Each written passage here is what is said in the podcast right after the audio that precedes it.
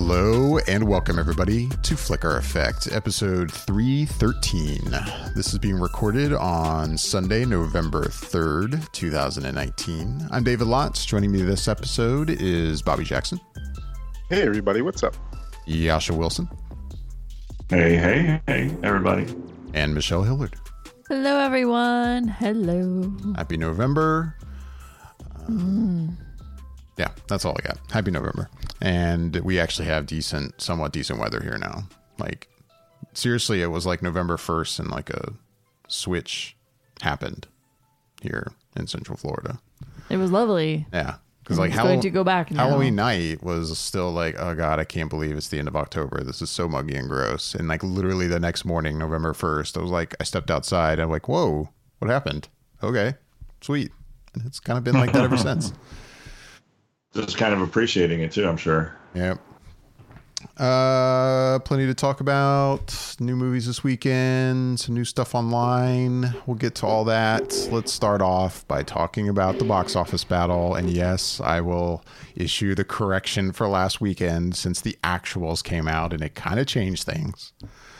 So for those who don't know, box office battle, each week we all predict the top five films in the box office. We have a little bonus if you can predict within 2 million for the number one, how much it's going to make. Last weekend, week 7 since we started this, the estimates had come out that weekend and had Joker actually back on number one in front of Maleficent, the sequel to Maleficent. And when the actuals came out a day or two later, that kind of changed up. And indeed, Maleficent was number one. Joker was number two. Kind of changed our points a little bit. So I was at 25. Bobby, you were at 20. Yasha, you were at 10. Michelle, you were at 11. But yeah, that's all different now. Now, Bobby, you're at 24. I'm at 21. Yasha, you're at 14. Michelle, you're at 13. After the kind of switcheroo from last week. And then this week happened. Hanging in there. So the box office this weekend, number one was Terminator: Dark Fate, pulling in 29 million. Joker was at number two with a hair under 14 million. Maleficent, Mistress of Evil, with 12 million this weekend at number 3. New release Harriet at number 4 with 12 million, and at number 5 was The Addams Family with 8.5. So where does that put us? I think we all predicted Terminator: Dark Fate would be number 1. Indeed, we all did. But the rest of it is a little different for each of us. Bobby, or I'll start off with you, Yasha. Yasha, you pulled in 1 point this week. So you had Terminator Dark Fate at number one. Solid. Bobby, you had 3 points. If I'm counting things right, you got Terminator Dark Fate at number one, Joker at number two, and what was the other one that you had? Yeah, Maleficent at number 3. That was your 3 points. If it looks like I also got 3 points. I had Terminator Dark Fate at number 1, and I had what else did I have? Oh yeah, I got the bonus. So I got bonus. 2 points for the prediction because I predicted 30 million and it pulled in 29. So that was my 3 points. And Michelle, you had 4 points this week. Woohoo. You got Terminator and the bonus. You had Maleficent 2 at number 2. So there you are. Woohoo! Yeah, it's funny because I want to see Harriet, and I've been kind of looking forward to this film. Totally forgot it came out this weekend. Like, and that sounds really horrible. Totally forgot it came out this weekend. It's not horrible. So many movies. There are a lot of movies. Actually, have one of the things. Go ahead, Bobby. I was just gonna say one of the things that surprised me is that, and it made me think that I need to look a little bit closer at the new releases of the week because you had in your number 2 spot Snow Dogs, I think it's called, or Snow Patrol, Arctic Dogs. Something. Or there you go, Arctic Dogs. Yeah, I didn't even realize that movie was coming out And when I saw it on your list, I was like, oh, crap, that was a complete overlook on my part because, I mean, anytime a kid's movie comes out, you want to at least know about it because the potential is there for it to go. And then I was thinking about it. I was like, I don't even know if I've seen a trailer for that movie. So then I started to think, well, maybe a lot of people are in the same position as me is they don't even know that that movie is out, let alone, you know, what it's about. And so maybe it'll sort of slip underneath the top five. And I think I looked at the box office and it came in like, I want to say maybe at 10. Yeah. So it was pretty low. So yeah, that's surprising. I think you're exactly right. I mean, I threw my prediction down on Twitter and I was kind of like last minute, like, oh man, I got to do this right now. Let me look quickly at what's coming out and I'll do this. And I saw Arctic Dogs and I was like, oh, it's a new animated release. I mean, you know, it's probably a good chance it'll make some money, but same thing. I was thinking about the fact I'm like, really even see much about it. I know it's coming out obviously, and I have seen a trailer, but you're right. I haven't seen really any marketing and sure enough, I think that's gotta be the big issue there because nobody went to see that movie. No. Yeah.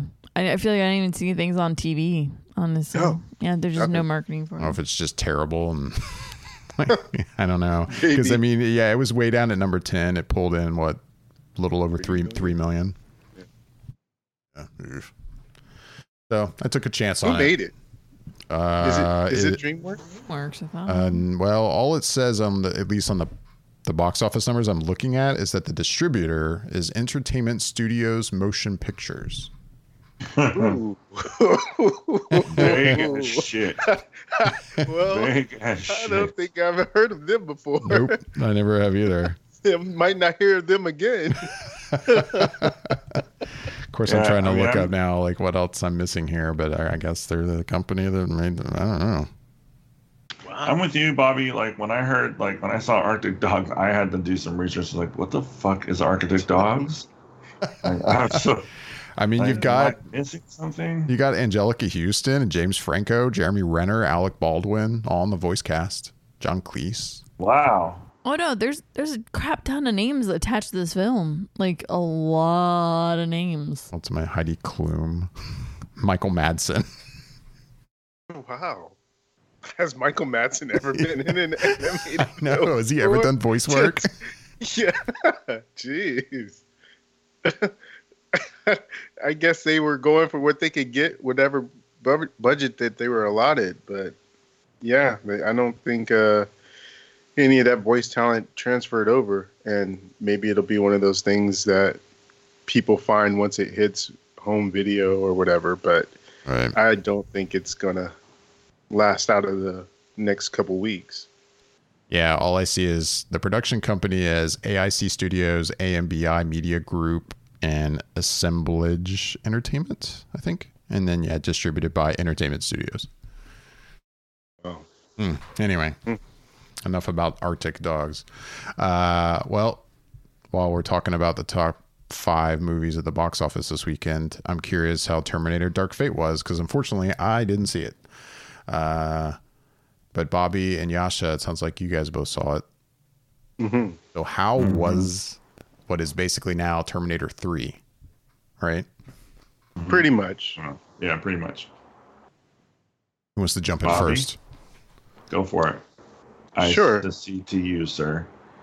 Sure. So, as we know, this is considered the third Terminator film, doing what Halloween essentially did and getting rid of the other movies that they don't want to consider as canon and going from the last movie. So in this case, the T2 is the last film that they're counting as canon and going into this one. And within this one, we have Linda Hamilton actually coming back. Arnold is still in this series. I think, if I'm not mistaken, I think he's been in every Terminator movie in one way or another. But yeah, he has. Yeah. Okay, so, yeah, he's back, and there's a couple of additions to the cast. There's Diego Luna as the new Terminator, and I all of a sudden forgot her name as the person that's helping the young actress that is also in the movie. Mackenzie. And yes, thank you, Mackenzie Davis. Mm-hmm. And I was looking forward to this movie because, one, James Cameron was involved in executive producing, and then two, also because Tim Miller, who had a lot to do with the success of the first Deadpool movie, was coming in to direct this movie. And my excitement started to build even more so when we were at San Diego Comic-Con, because me and Yasha got to see some footage from the movie that they hadn't shown previously. So that kind of got me into the point where I was like, okay, I think this can work. And after seeing the movie and really kind of experiencing it in the theater setting, I left very excited and happy for the future of this series, which, based on the box office, might mean that there will be no more Terminator movies for quite some time. But I was happy. I really enjoyed the movie. I thought Tim Miller did such a good job of creating exciting action pieces, because once the movie starts, it really takes off. And there's only a few times it sort of dips into quiet moments. But I thought that when the action was there, it was staged and choreographed in such a way where it was intense, and it kept you kind of engaged with what was going on the screen with the action. And I thought, as far as Arnold Schwarzenegger being in it, I think this is his best Terminator performance since T2, in my opinion. I thought he just was very charismatic and had a lot of, he was almost a scene stealer every time he was on screen. I thought he just did a really good job in terms of being the Terminator. And there's some twists and turns that happen in it that you don't see. And I just thought, yeah, overall, it was a solid way to try and kick off a new era of Terminator. And unfortunately, the box office doesn't seem to want that to happen, but you never know. I mean, we'll see how it holds up in the second week, and maybe word of mouth can help build it. But I would hope that maybe more people who were on the fence and hesitant because of being burned in the past would at least give this one a try, because I really did enjoy it a lot, to the point where I feel like I might want to see it again in theaters because it was such a good ride.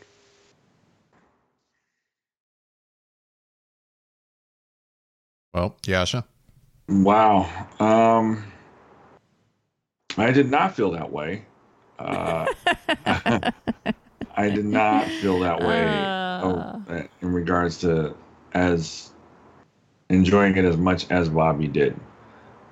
I thought it was okay. I thought it was fine. It was definitely better than some of the previous Terminators that we've had as of late. I did like the fact that if you just didn't pay attention to the other movies, this being a direct sequel, I enjoyed that. Do I think would I see it again in the theater? Probably really. That's a strong no. I felt it was pretty predictable. I thought they could have changed a few things in the long run when it came to where they were going with the storyline, because I figured it out very, very early on, and I'd be absolutely surprised if Bobby didn't as well. And the special effects in the fight scenes were top-notch. Yeah, no, hands down. Mackenzie Davis was fantastic. Linda Hamilton was a lot of fun. Diego, the gentleman that plays the new Terminator, he was fantastic. He I really enjoyed, because I felt like he added a very, very personal and human touch to the Terminator, almost in the same vein with a little bit of humor as they did from Terminator 2 with the T-1000.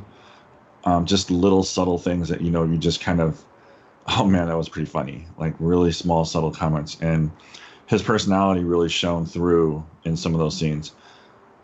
I really, really hope that this is the last time that they do this story, because I don't really know if they can keep going at this, because it is a lot of just the same story over and over and over and over again. And being a fan of the series, or of a film and wanting to see what they plan on doing next or what they can do next to make it a little bit more exciting. I feel like they've almost jumped the shark when it comes to that. Not in the sense of just bad, like we've all watched movies where they've jumped the shark and it's like, oh, that was absolutely horrible. This, I'm just like, okay, this has been beaten to death. I don't think that we need to have another one of these movies. I personally won't go see it again in the theater. I'll probably watch it maybe again when it's on HBO or something like that. Arnold was really, really good. So was Linda Hamilton. And it was a lot of fun, and you can't help but get jazzed watching them in these characters again on screen. But aside from that, I mean, I just thought the movie was fine. I mean, it was cool. You know, the fight scenes were just absolutely amazing. Like, they were a lot of fun to watch. So Tim Miller does a fantastic job with that. But yeah, pay no attention to the other movies that they did.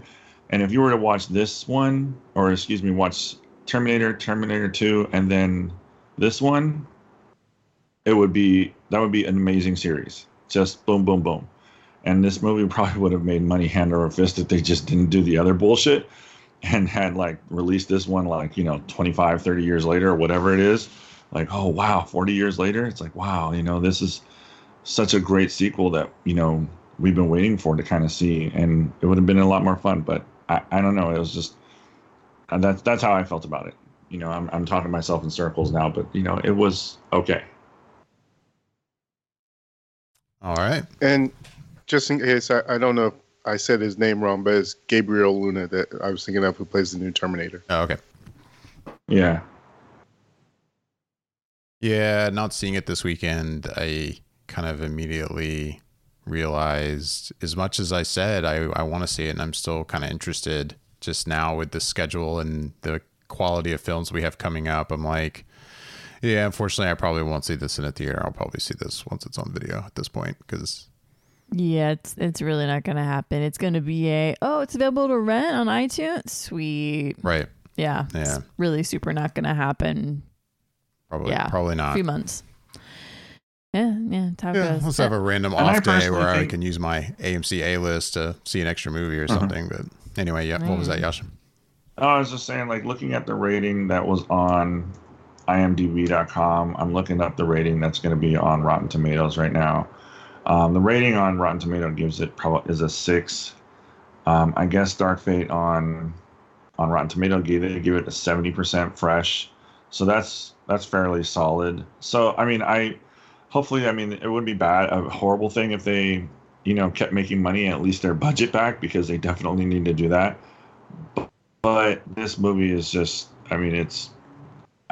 I feel like they've done this story a lot, and they really didn't change much moving forward. Gotcha.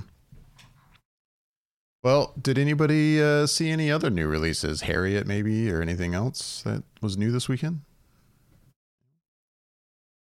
Crickets. Not really, Bobby. Nothing else. I think that was it. Well, yeah, I did, but not anything that was new this weekend. Okay. I got a chance to watch something new for next weekend, which is Dr. Sleep. Fandango was having a fan event that was for this past Wednesday. You could go watch the movie, and it was pretty cool just to be able to see it a week early, or was it a week early, or is it 2 weeks that it comes out? I'm not sure. No, it's a week. Yeah, it's this coming weekend. Okay. So yeah. And as everyone knows, this is the sequel to The Shining. And it was an interesting way that this movie came about, because Mike Flanagan, the director, he had to essentially try and make a sequel from The Shining that everybody knows, which is the movie version that Stanley Kubrick did, but also weave in what the book version of The Shining was and try and figure out a way to kind of bring the two together as a movie, which would obviously differ from the Dr. Sleep novel that Stephen King did, because his novel follows his Shining novel. So it was kind of a tricky way to have to balance it to make a movie out of it. But apparently when he made the movie, or at least when it was in script form, he went to the Kubrick estate, and they seem to like what he came up with. And he also went to Stephen King, and Stephen King blessed it with his approval as well. So at least on the page, everybody seemed to be happy with the product.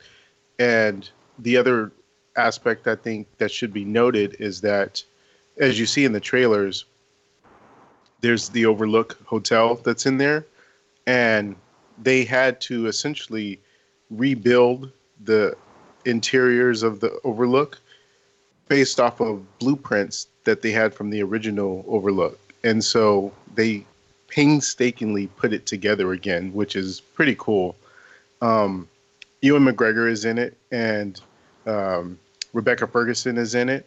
And without saying too much, because everyone will get a chance to watch it next week, I think hands down this was probably my favorite Stephen King adaptation of this year, because there's been many of his works. And just in general, it was such a really good movie that I felt like I didn't know anything about the plot line other than, you know, it's Danny Torrance grown up, and he's trying to help this young girl who also has the shine ability. And it's just, I don't know, it just resonated in such a way. I will set expectations to say it's not a scary movie. It's creepy in some ways, but it's not a horror type film. It's just a well-made movie that lives within that universe. I have some problems with the third act in some ways, but other than that, in general, it's just such a good film that lives in that world and brings you back to it. And I thought Rebecca Ferguson was top notch in this movie. The last time I think I've seen her come off this well was in the Mission Impossible movie when she first appeared. And so in this, she plays the villain, and she does it so well. She's so good in this movie. And I just can't say enough about how she was in it. But Ewan McGregor, I think he does a good job of, in terms of embodying a grown-up Danny Torrance that's conflicted, and it just plays really well on all the different levels in terms of adding more to the lore of The Shining and giving it some areas to go into where you didn't kind of know what could happen after it, because you would think on the surface of it, what could a sequel bring? But it really expands on it and shows you a difference of what else is out there. And I really, really, really dug it. Yeah. So basically this coming week, there's two nights for sure. Then I'm like, all right, I could see movies these two nights. And I've already gotten tickets for two movies, but not Dr. Sleep. But I'm kind of torn. There's been a part of me that's like, because I've got a ticket to see Lighthouse one night and Parasite another night. And I'm like, but do I maybe see Parasite and Dr. Sleep or Lighthouse and Dr. Sleep? Though I really want to see Parasite. Wow. I'm pretty sure Parasite is locked into one of those two spots. Yeah, you should lock that one in for sure. Anyway, that's where I'm torn, because I really want to see the Lighthouse. Man. Yeah, that's hard, because, I mean, after seeing everything, I know I would say myself, Parasite and Dr. Sleep. Right. But, you know, Lighthouse is such a unique and individual type movie that, whereas I think that Dr. Sleep is something that you should absolutely go see, especially if you've seen The Shining and you kind of want to know more. Lighthouse is probably one of those movies where, at least for you, David, if you see it, it could be something that might be in your top 10 of the year. Or maybe not, depending on how the movie gets. Or I could hate it, you know? Yeah, you could hate it. But I think Dr. Sleep is not a movie that will necessarily fall in your top 10, but you could come out of it saying, yeah, you enjoyed that. You really thought it was good. But right. Lighthouse could go either way. I'm just not sure. Yeah, I'll figure that out. And I want to see Dr. Sleep. I haven't read that novel, but I have read The Shining.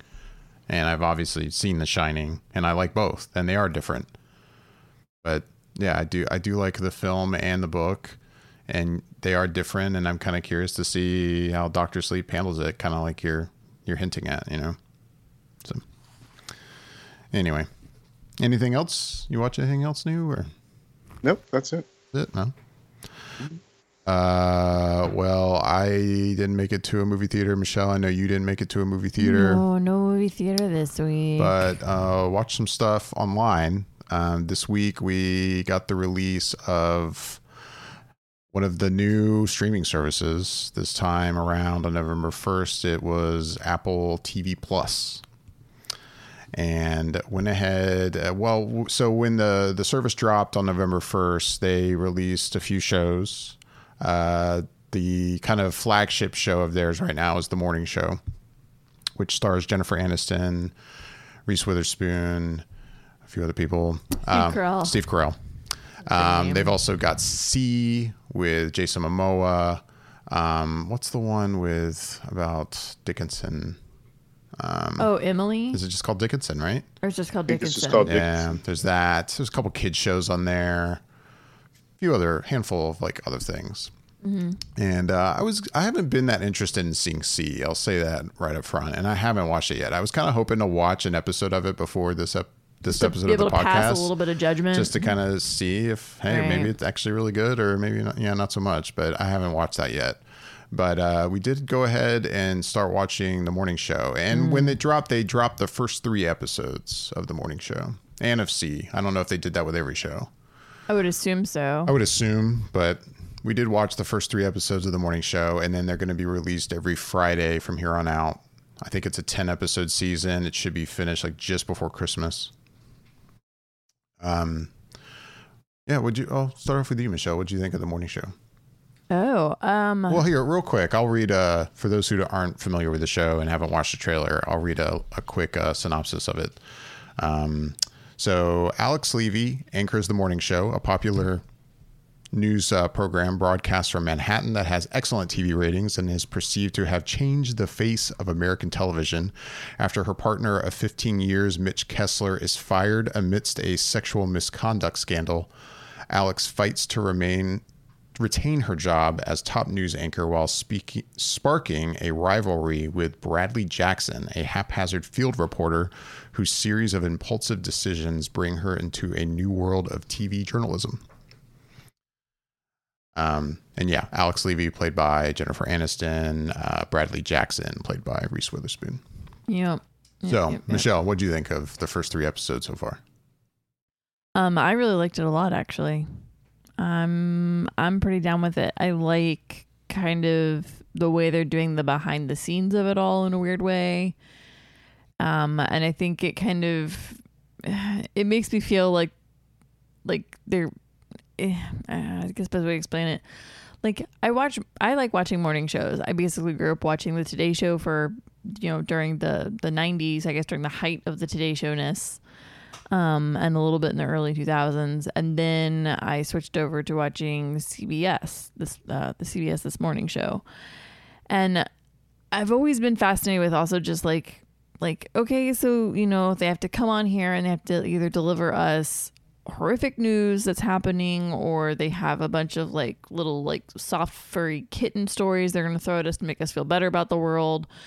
And the whole time they have kind of their own little personas. And I've always kind of been curious, like what's the real person behind the curtain?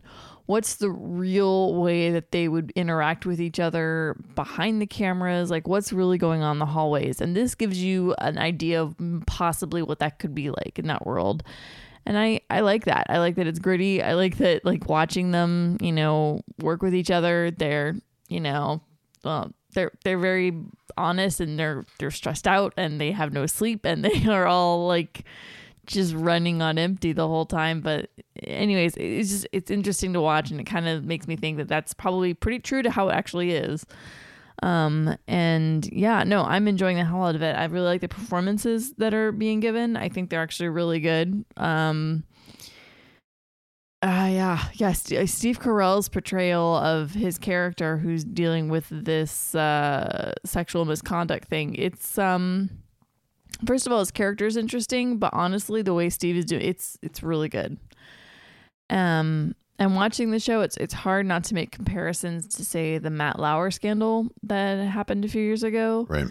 There are some similarities there. Also, little Charlie Rose, you know, this definitely is hitting a nerve with current things that are happening in America, or in I guess in the business and the Me Too movement and everything. But I don't think it's a reflection of exactly one person or anything. I think it's kind of a combination of a lot of things that are happening, and they're kind of pulling from different stories here and there to help write this narrative that we're watching unfold. And yeah, I'm loving it. And to see the two women, you know, I won't give anything away, but the first episode, you're kind of watching the two of them. They kind of go head to head, and then it's kind of done. But then by the third episode, you're like, oh, wow, this is happening. And then I'm really curious to see how this is going to unfold down the road, because it is.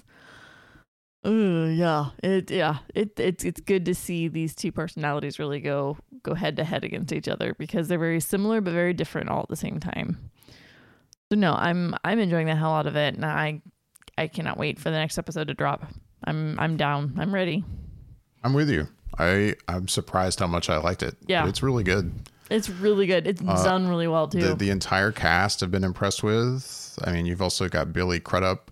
Yeah, he's great in the show. Oh, he's so good. There's a role played by if I'm getting her name correctly, Gugu Mbatha Raw. Yes. And she's incredibly good. I mean, she doesn't have a ton of screen time in this so far, but she's really good when she is on screen. Yeah, she's in Motherless Brooklyn. It's coming out soon. Oh, okay. Yeah. Yeah, everybody's really great in it. Yeah, you pointed out, and I agree, there's times where Reese Witherspoon's accent seems to kind of drift between a kind of a thicker Southern accent and a not so thick Southern accent. Yeah, that was my one thing. It's not annoying, though. To me, it's like I notice it, but it's like, I don't know. It's her performance is still good enough that I'm like, it's fine. Like, it's not that distracting, I guess. No, her performance is good. I think that's the one thing that has me kind of annoyed, because I can hear it kind of going in and out. And there's times you can hear her laid on thicker during certain situations. And I guess that's her trying to put on her persona of, oh, aren't you sweet, you know, she's trying to kind of put it out there purposely. And there's other times I think she actually is trying to kind of purposely cover it up. So I'm wondering if that's actually what's happening. Right. I need to see more of the show and more of her accent going in and out to see if that's what's happening. Like, it's very specific as to what the situation is and who she's talking to.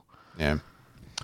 But, I'm fascinated by it so far. I like that they dropped 3 episodes, because it was like, I've definitely fallen into the camp as I am a fan of streaming services releasing things week by week. I know Netflix has not done that. And yeah, there's definitely been times I've been like, all right, I'm going to take the day off and I'm going to binge Stranger Things today, you know, and that can be fun. But I like that they kind of keep the conversation going. Everyone's kind of watching it together. You don't feel like you have to rush through an entire season because you don't want to have it spoiled online.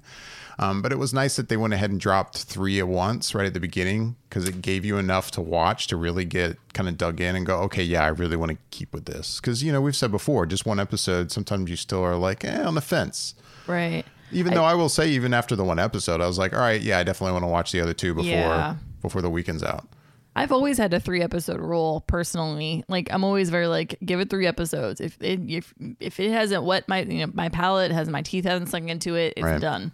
So this gives you that opportunity to prove itself within 3 episodes. I will say though, I was in after the first episode. I was like, oh no, this is. I'm down with this. I will say it's funny. We were watching it and you seemed to giggle or laugh the most under Mark Duplass's character. Oh, he's great. He's fabulous. I love Mark Duplass. I mean, I've always liked him. I love his humor, his writing, his comedic writing. Some of the other shows he's done that he's written for and been in or not been in. It's been spectacular. But no, you seem to definitely laugh the most whenever he was on screen. It was funny. Yeah, I'm impressed, especially this is a show that when it was, you know, first being, I guess, shopped, and I think this started off as a bidding war between Apple and Netflix, and Apple got this. You know, this is based on a book, Top of the Morning, Inside the Cutthroat World of Morning TV. And, you know, originally this wasn't going to be about kind of focused on the Me Too movement. But basically, I guess once the Me Too movement kind of happened, especially in the Today Show situation and the CBS situation, the show got retooled. It got a new showrunner. And considering it's a show that's already been kind of, it's changed a little bit behind the scenes before we even saw it. It's seems like they've done a pretty good job. I'm very happy. I am too. And I mean, it makes me want to check out Dickinson even more. I've been curious about that show, and I'd forgotten that was going to be on the ABC Plus platform or Apple Plus. I'm sorry, the Apple Plus platform. And now I think that might have to happen tomorrow. So Bobby, maybe you can help answer this. I guess I'm not even completely aware, but like Apple TV Plus, is this a service that's really only available to people who have an Apple device, or is it possible to watch this on, say, like Windows or another device that's not Apple? That's a good question. I'm honestly not sure. I know that they wouldn't just make a streaming service that you had to have something Apple related in order to be able to watch it. That seems counterproductive. I imagine you're able to watch it on if you have a Windows PC and go to some sort of login area, like an Apple TV Plus or something.com or whatever, right, and be able to watch it. Yeah, it just doesn't seem like it would make much business sense if you limit it just to Apple products being able to access it and be able to watch it. I wouldn't think so either, yeah. Especially when I think, and correct me if I'm wrong, but like if you have an Apple TV or if you have some sort of device, isn't it kind of free right now, or like free for the first year or something like that? You know, I think you had like said something about that on our group text, and I was curious about that because all I saw, because I do have an Apple TV, and it was just a 1-week trial, which is pretty common with stuff with them like this. But I now that you mentioned that, I thought that there was going to be a longer period of free trial, if you will. But I mean, it's fine. It's $5 a month right now. It's for the content that I've seen thus far for $5. It's totally worth it. Oh yeah.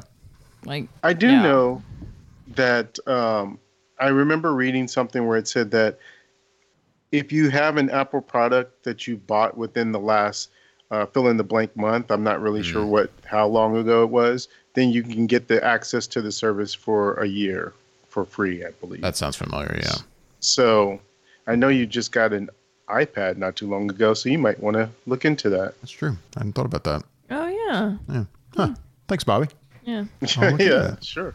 I will say one more little shout out to the ABC. The only other thing I've really seen was for the kids was the new Snoopy show that they have. Yeah, it's Snoopy like Snoopy in Space. Very specific like storyline that's happening about Snoopy trying to get in with NASA. It's pretty cute. And when it started, I was kind of curious, is this just going to be Snoopy? And then I was like, oh no, here's all the other Peanuts characters in it. Yeah.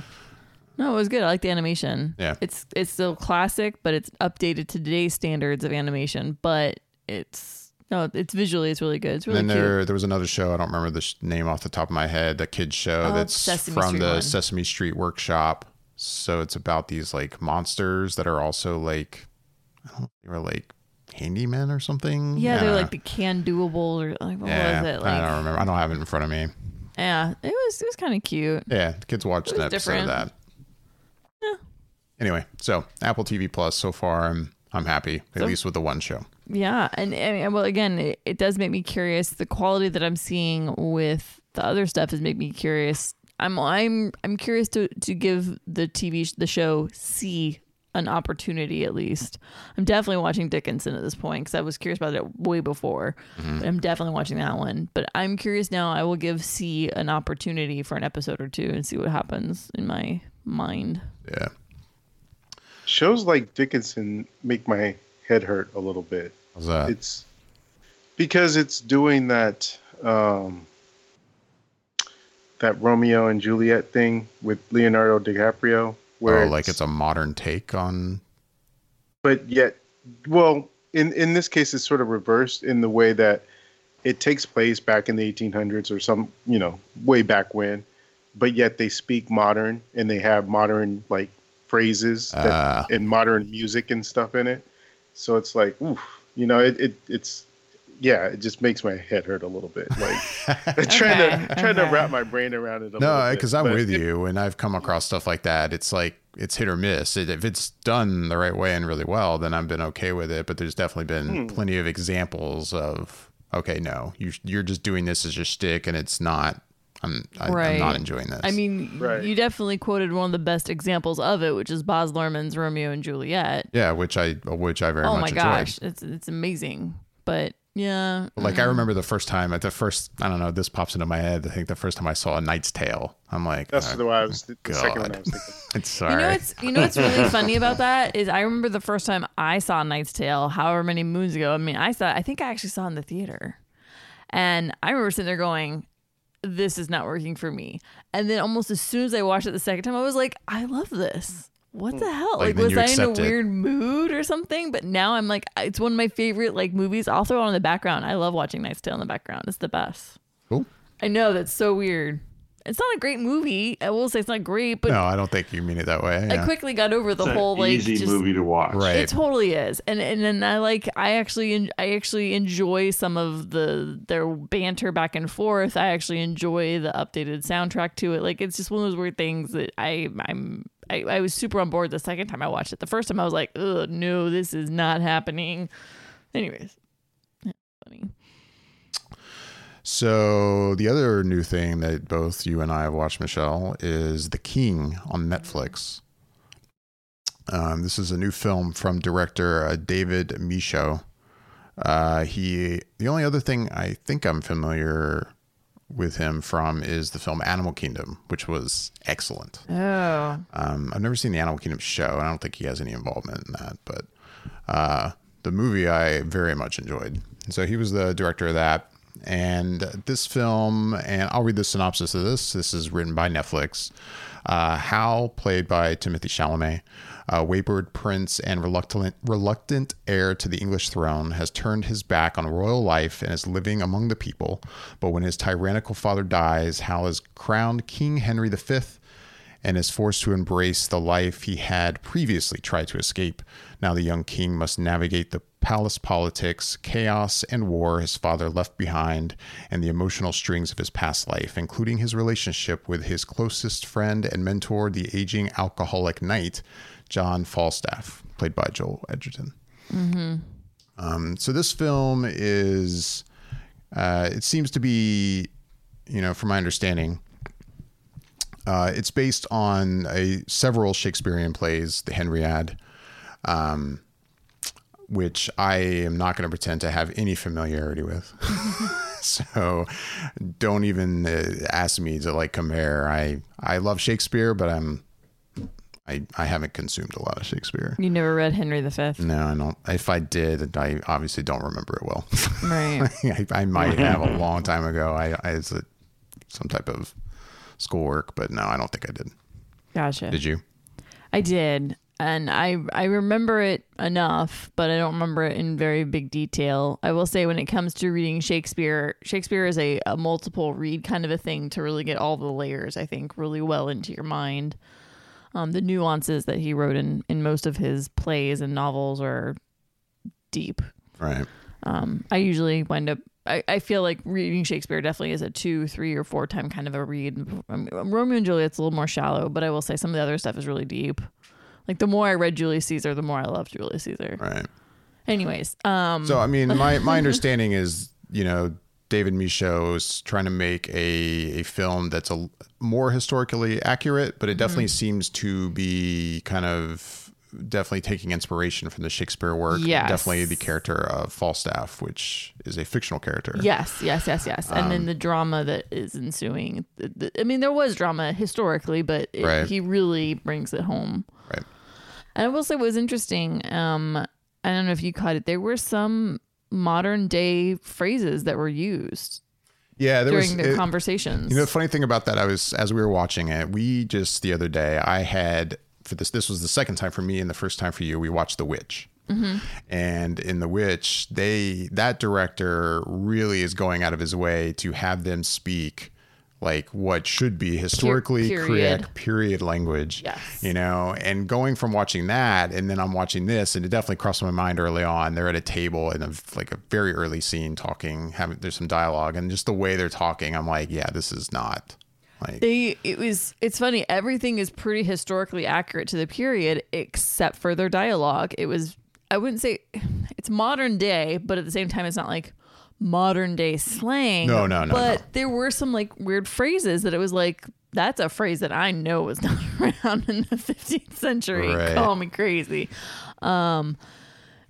But even so, I'll bring this around real quick. So even with the dialogue not being period conversation dialogue, I still found myself really enjoying The King a lot. Like I was very happy watching this story unfold. I think there was a few times I don't even want to say the word slow, but there was a few times I was kind of like, this feels a little lolly, but pretty quickly there'd always be something right behind it that kind of was like, oh, we're back in, like the game is afoot. Like it was very intriguing. I liked watching everything play out. I thought Timothée Chalamet was amazing. I really liked him a lot in this. Like that kid he's killing me. He's definitely one of the best up and coming actors of our time right now, like of young actors. He's crazy good. And yeah, I mean, I won't give anything away, but by the end of the movie, it was like the last like 30 minutes to an hour of that movie. By the time it ended, I was like, damn it, I want more. Like I wanted more. I was like, son of a, they could totally make another film to back up this one. I would be enthralled. Yeah, I mean, I think this clocks in at like 2 hours, 20 minutes, it's if I remember correctly. And yeah, when it ended, I was like, oh, wow, it's over. Yes. I was like, damn it. I mean, with that said, it's not a fast-paced film. There's definitely the movie takes its time. And I also will admit, you know, I enjoyed the film, first of all. But I also just love this history. So there's a part of me that just enjoys watching a movie set in this period that seems to really be going out of its way to be what appears to be historically accurate with the costumes, the knights, all the armor. Yeah, the armor. That was just fascinating to watch. As someone who loves this kind of thing, I was just enjoying being in this world for, you know, over 2 hours. But yeah, there's definitely times that I could say that this is not for everyone because it can drag a bit. Yeah, it's not for everybody. They take their time setting the scene for everything that happens. But I, for one, enjoyed it. Yeah, it's not perfect. There's certain aspects of it that I have problems with, and I don't want to spoil anything either. But I will say, like, one thing I'll try to mention is that the movie is definitely taking a position, at least that Henry V. It seems very concerned with, you know, not, you know, warmongering and, you know, the cost of war. It is a reoccurring theme in this film that he is not his father, that he is not just going to run out and, you know, just start battle. Right. He's not going to take apart every little thing that happens and start a war because he's like, oh, that was like an F you in my face. Well, screw him. I'm battling him, which is basically what his father did do. But then there are moments that happen in this film where that seems to shift. And I don't think the storytelling does a good enough job as to selling me on that change. Like when Henry V suddenly doesn't seem like that person anymore, I was in the film going, wait, what? I don't buy it. Like, not based on what I had seen so far. It didn't seem fitting. And yeah, like going back to, oh, I wanted more of this. This did feel like this could have been a good story told over like a 5-episode miniseries, you know? Totally. And taking more time, I would have been happy with. Yeah. Hell, even just, you know, like 4 hour-and-a-half episodes, that would have been super... It could have gone on longer and it could have just had more enthralled. And I know what you're saying. There's his character shift, the dynamic shift, you know, is all supposed to be pushed by the people that are surrounding him in his world and his throne. And I never really felt that it was depicted how they shoved him to become such a paradigm shift in his own opinions. Like for him to shift like that, I was kind of like, that was pretty quick, actually. They didn't really edge him too hard. I mean, they did a little bit, but not more than I thought that... Like, I feel like it should have made him... There should have been more of an explanation as to why all of a sudden he was like, okay, well, now I've been screwed over so many times, and now I am going to turn into this person. Right. And that didn't seem to really happen, at least on screen. But I still really enjoyed the hell out of it, and I liked a lot of the other co-actors that were in it. Robert Pattinson in this film is like a very thick French accent. And I mean, I'm no expert on French accents, but he pulled it off. No, it was really good. It was very good. That was I will say, if anything, his accent was, I guess some people could take it as almost cartoonish, but it's not, because what it is I think he actually took it as to, if I were in this period, how would I speak French? And if I was living in this time period speaking French, how would I then learn English? And that's what he did. Like, it was really impressive, in my opinion, of my very, very small understanding of the French language and what I have and accents. It was really good. I was impressed with it as well. Yeah. Everyone in it. Lily Rose Depp, who we don't see a lot in it. For the 10 minutes you have her, yeah. I loved her. Mm-hmm.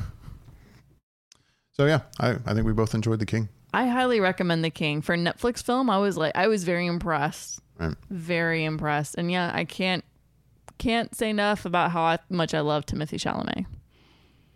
Did you? I guess you weren't. I liked him, okay. Too. You kind of had this look like, and I was like, no, really? No. No, I thought he was great. Oh, no, I thought he was fabulous. Anyways, so yeah. Oh, that's what I watched this week. And then I saw The Witch for the first time. Oh, yeah, you saw The Witch. Yeah, I did. Really quick, what did you think of it? I saw it. We haven't talked about it. We have not talked about The Witch. And? Okay, so The Witch. Because David really enjoys this movie, so I'm really kind of like... I mean, to recap, I as I said before on this podcast, the first time I saw it, I walked out going, I don't know about this. Like, and again, I think it had a lot to do with marketing and expectation of the kind of movie I was going into. And I walked out of it going, oh, wow, that was not the movie I expected.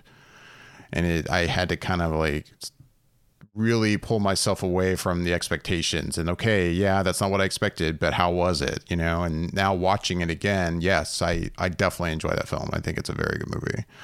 I enjoyed it a lot more the second time than I did the first time. Oh, that's good. But I think the expectation thing is a big reason for that. You know, I went into it a second watching knowing what I was going to see. Right, you know? Right. The kind of movie it was, and I was able to appreciate a lot of the stuff that happened in it a lot more, I think, when that second viewing. Well, I will say that I went into it pretty much knowing what I was going to get out of that film. I definitely understood the impression was basically this is a horror story if you were living in that time frame.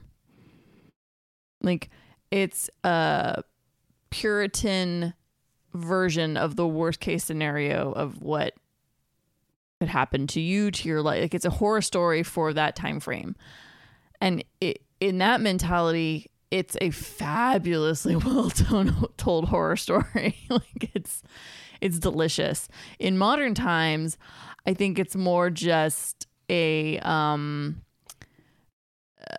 mental image of how much faith and reality and what was happening and how much, I guess. I don't want to say, like, when you're displaced out of a group and you're by yourself, like the loneliness of being without other people, like what it can do to your own psyche and how much religion can play into that, especially in this situation. It was just really entertaining in that sense. So it's like, on one side, I really enjoyed it for what it's trying to be, and then I also enjoy for what it is depicting, like how I think modern people are interpreting it. Mm-hmm. So I like it for both reasons, and I really enjoyed it. I don't want to say I loved it, but I really enjoyed this movie, and I actually think the way it ends is pretty perfect. Like, it was like, oh, this is spectacular. Right. Yeah, going into the isolation thing. I mean, Robert Eggers, who, by the way, yeah, if we mentioned before, he directed The Lighthouse, which we talked about earlier. Yeah.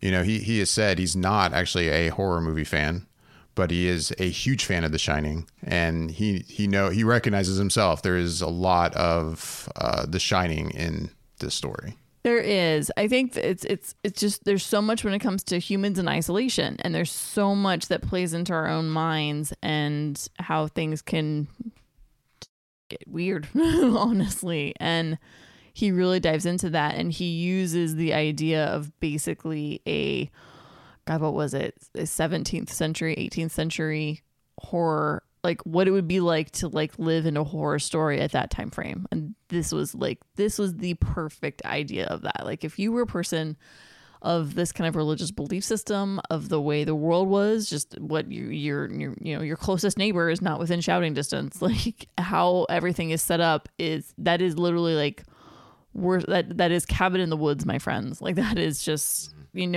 placed in that time frame. And yeah, the isolation, and then just the religious, like your belief system, that their religious belief system at that time was you, that was a part of you. That wasn't like kind of a part of you like it is kind of now. Like it was 50% defining your personal character. Like that's what was happening. And so it was just interesting to see everything kind of through those people's eyes. No, I really enjoyed it. I thought the performances were really strong. I thought the story was really strong. It's really good. And visually, it's an entertaining thing to watch. The color scheme is all within a certain range, except for with one person. It's a much different range. But it's like the light of the scheme. I don't know. It was just really interesting. I really liked it a lot. Good. I realized it. And Black Phillip is just the creepiest. Like, who knew goats could be so creepy? It's so good. Which it sounds like, I mean, from the little bit I've kind of looked into the film after watching it the second time, like the Black Phillip, I don't think was originally intended to be so present in the film. I think it was just a matter of the goat actor did not cooperate, apparently. Like, right. Robert Eggers, like he said, like that goat did not want to be there and did not want to be shooting this film. Not want to be on screen. Did not want to behave. Yeah. Could have given two shits. I mean, you would never tell watching the film. It seems perfect. The way he's used in the film is perfect. Yeah. Anyway, glad you liked it. Yeah. Yeah. Yeah. That's all we've watched. Anything else? Any news this week? Yeah. Well, did Yasha watch anything else?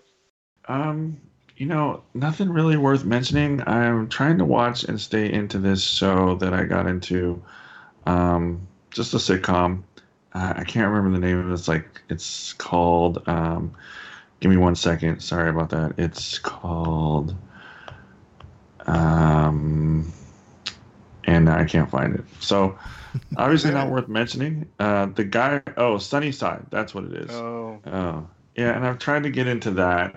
It's really not great, but I kind of just watch it a little bit here and there. I'm just like, and it's funny, like I watch it and I think about it when it comes to like addressing it with you guys on the show. And it's just like, I will genuinely be surprised if this show makes it past the first season. Oh, I guess you hadn't heard the news, because it's definitely not making it past the first season. I think it was the first casualty of the new season, in fact, that they mentioned maybe a couple weeks ago that I think they had aired its last episode on NBC, and all the rest of the episodes that they have for the season will be on the NBC app, I think, that you can watch. So, wow. Yeah, not it even was on air. Yeah.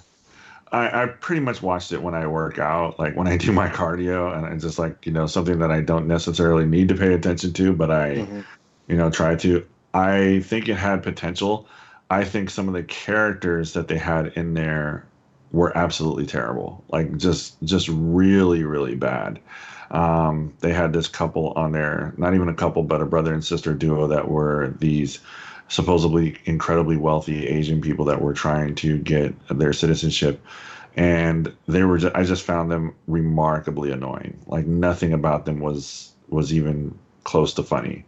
But I liked the premise of a disgraced congressman or senator, whoever he was. But anyways, not for naught. Like I'm just, trying to stay up to date with my little sitcoms that I like to watch and stay on top of Watchmen and the movies, and find time to be able to do that. So yeah, that's really what I do. That's pretty much all I do. I haven't watched anything super new or anything like that. Yeah. Well, I mean, I will say, yeah, we're now 2 episodes into Watchmen, and third episode, just started. And I'm definitely all in on that show. Oh my God. Yes. Yes, it is. So good. It is so good. And then Silicon Valley started last weekend, and then yes, it did. Is it tonight that His Dark Materials starts? Yes. Oh man, why is everything happening? Oh my God, it's too much. So much content on TV all at one time. Don't worry, Michelle. Just watch it at 1.5 speed and you'll be all caught up. Oh, God. Oh, Bobby, let's not start this conversation. Oh, Bobby. I thought that might get a little rise out of you. I'll let that go. We're just gonna move past. Because I want to go watch Watchmen. I don't want to be on here for another hour. Ooh, yeah. Anyway, unless you guys have anything else. No, well, I will mention that just real quickly, because Michelle had mentioned, was there any news? And I think since the last time we were all together, one of the bigger news items that happened was that, one of the bigger news ones was that Benioff and Weiss are now not doing a Star Wars movie, not even the trilogy. Oh, yeah. Because essentially the story that they put out was that because of their Netflix deal, they signed that they won't have time to do the Star Wars films. But it's a lot deeper than that, and I think either Hollywood Reporter or possibly Hollywood Reporter and Variety did stories on it that explain a little bit more in detail what happened there. And, I think the bummer of the news for me mostly, not necessarily specifically that they're off the project, but the fact that it's been said that they were doing a formation of the Jedi storyline that they were going to be working on, that now that they're not working on it, we don't know if someone else will come around and pick that up and continue doing that, or if it's scrapped altogether, which to me that's a bummer if it is, because I would have loved to have seen something like that in the Star Wars universe on the big screen. Yeah, it's I think I'm just mostly, I'm bummed first that they're not doing that. I think it would have been a cool trilogy to do. And if indeed they're not just going to find other filmmakers to work on it and it doesn't happen, that's a bummer. I'm also just annoyed at the whole situation with Star Wars right now, where it's like, this seems to be an ongoing problem. Where I don't know if it's just a vetting issue with filmmakers, or if it's probably a more complicated situation, but just having so many filmmakers being pushed out of projects or dropping out of projects. And that's why I get hesitant to get excited about certain announcements. Like when we talked about Kevin Feige on here and Star Wars, and I kind of took a position of, yeah, that sounds cool, but we'll see. Like, and the reason is because of stuff like this, like, right. You know, it's hard to get excited about Star Wars announcements when I feel like they're pulling the trigger too quickly in announcing these things.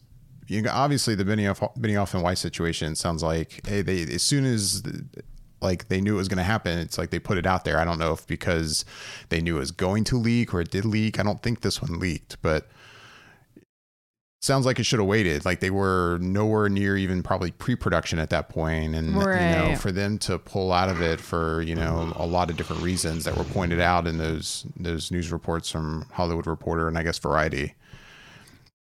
Yeah. I know, stuff like this, you know, like we got a Rian Johnson announcement, and say what you will about Last Jedi, and I have mixed feelings on it, but I'm excited about a trilogy from him.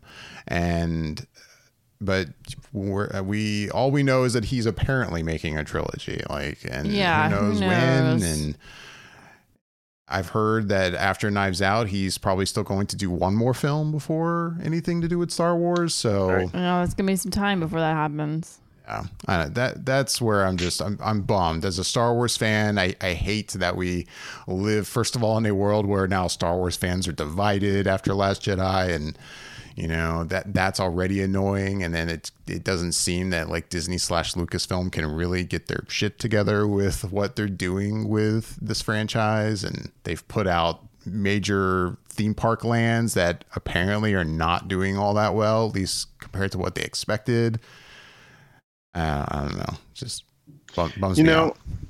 At this point, I'm resolved to the fact that we might not see another Star Wars movie in theaters for until like 2024, you know, basically 5 years from now after seeing this. Right. Yeah. And I'm hoping that if that is the case, that they get a team together to do a trilogy of movies, that they map all three movies out ahead of time in this 5-year gap, so that either they can film them all back to back or something, or that they at least know what the overall storyline is going to be, because that was probably one of the dividing parts of what made this new trilogy shift for fans. So being able to all be on the same page with this time gap should allow them a way to bring the fans back together, especially if you start to go way back in the day where none of us have any frame of reference that we can point to because there's no specific canon that takes place that far back in Star Wars history. So people can't be saying, oh, that's not how it should be, because they have a blank slate. So I think they should really take this time to do their best to be on the same page, make something cohesive that can stick for three movies, and really build out this whole franchise again on the big screen. It'll suck to have to wait that long, but hopefully we'll have plenty of stuff on Disney Plus to keep us occupied in the meantime. Yeah, I am with you. And in the meantime, I am excited about The Mandalorian. I think it looks fantastic. Yeah. Hopefully it is fantastic. Yeah. And I'm all for high quality TV stuff, you know. I mean, yeah, there are things that we have coming from them. Obviously, the Obi-Wan mini series, I guess if you will, and the Rogue One kind of prequel series. I'm excited for that one. Yeah, I'm excited for all of that. So. Real quick, I was just gonna. The only thing I was gonna bring up was there were two announcements for like release dates. One was for The Witcher, and I don't have that one pulled up. But the one that really has me excited is the release date that is April 8th, 2022. We get the second Spider-Man verse. Yeah. Yeah, that's a good one. Yeah, you know, it's not surprising, I guess, because we knew that they, as soon as the first one was a hit, that they were going to make a second one. Oh, right. And it feels like that's about right in terms of timing because it's animation and how long it takes to make it. 4 years, I guess, is what we're looking at between the time the last one came out and the new one. So, yeah, I mean, it all fits, and it's just good to have that announcement. And, you know, I mean, the hardest part is just waiting around for that time, but it's nice to hear it officially announced it and knowing that we have that to look forward to. Yeah, it wasn't so much like an if, it was like a when. When is it going to happen? Yeah. Now it's like, oh, yep, we are officially 100% to go. Like, we're getting a second Spider-Verse. Thank God.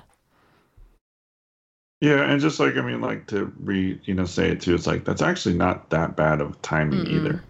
Like, that's pretty quick when you consider, like, I think, Bobby, we were talking to my buddy and, you know, it turns out that they worked on that for a very, very long time.